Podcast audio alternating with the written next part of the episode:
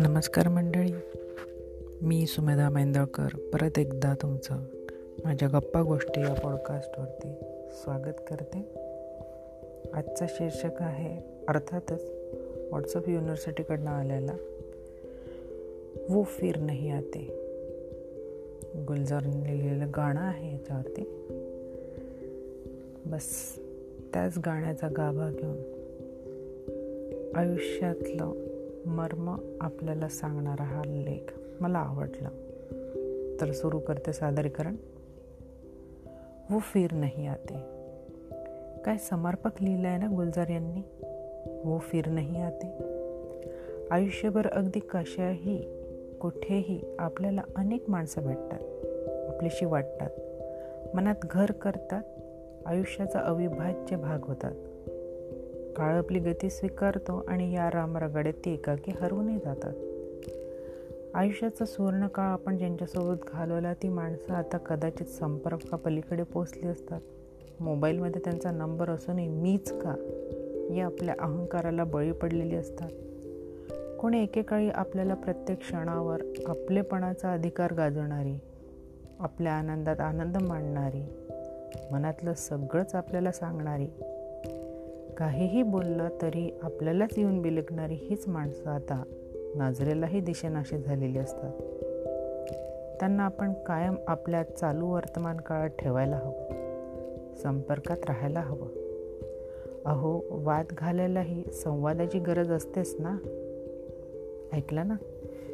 संवाद माझे याच्या आधीचा एक पॉडकास्ट संवाद नसेल ऐकला तर ऐकाल तर परत इकडे येऊया.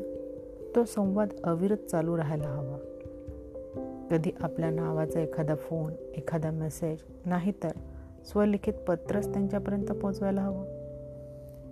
ही माणसं काळी की गोरी श्रीमंत का गरीब आपली का परकी अशी नसतात.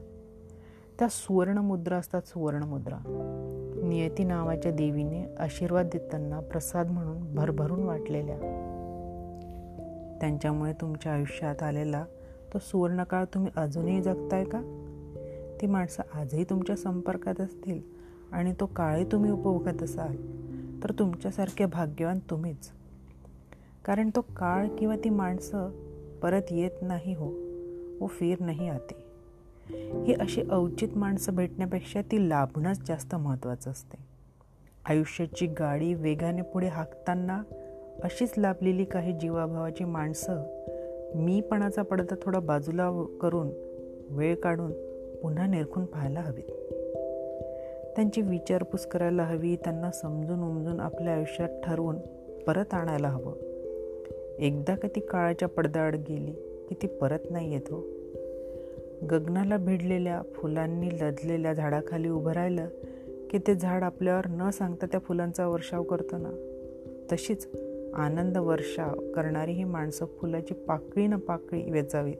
अगदी तशीच वेचायला हवीत. माणसं ही अत्यंत महत्त्वाची असतात. त्यांना मनापासून जपायला हवं. भावनाशून्य या जगात जगताना आपण थोडं भावना प्रदान व्हायला हवं.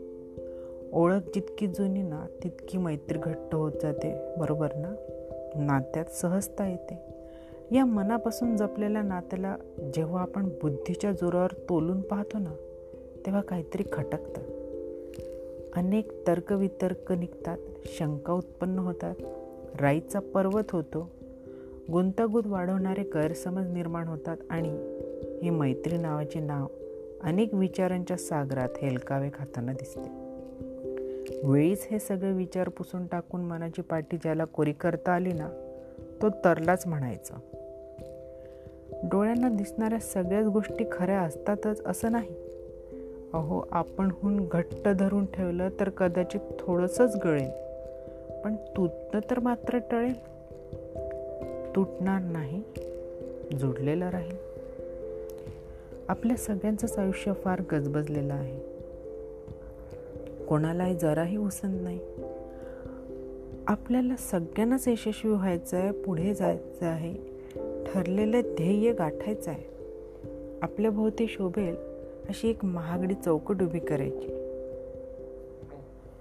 पण ती उभी करताना पुढे जाताना गवसलेली ही आपली माणसं आपल्याजवळची ही माणसंच नसतील तर यशाचं शिखर गाठल्यावर मिळालेलं यश साजरं करायला तोंड भरून कौतुक करायला शापाशकी म्हणून पाठीवर थाप द्यायला जवळ आपलं असं कोणीतरी हवं ना?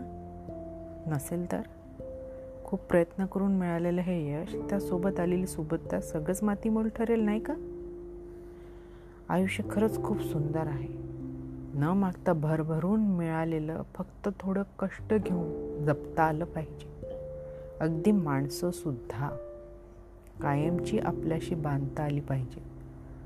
आपल्या मनापासून त्यांच्या मनापर्यंत. शरीरावरच्या जखमा दिसतात हो मनावरच्या दिसत नाही एवढंच. उत्तरार्धात मागे वळून पाहताना तो पुढे येणारा प्रत्येक टप्प्यावर दिसली पाहिजेत हीच ती सुंदर माणसं. तुमच्या पाठीशी वटवृक्षासारखी अगदी खंबीर उभी सुंदर निखळ हसऱ्या चेहऱ्याची अशी ही माणसं. त्यांना जपा त्यांना जोडा काळाच्या याच्यात गेली असतील काही कारणाने रागवली रुष्ट झाली असतील तर त्यांना म्हणून परत आणा.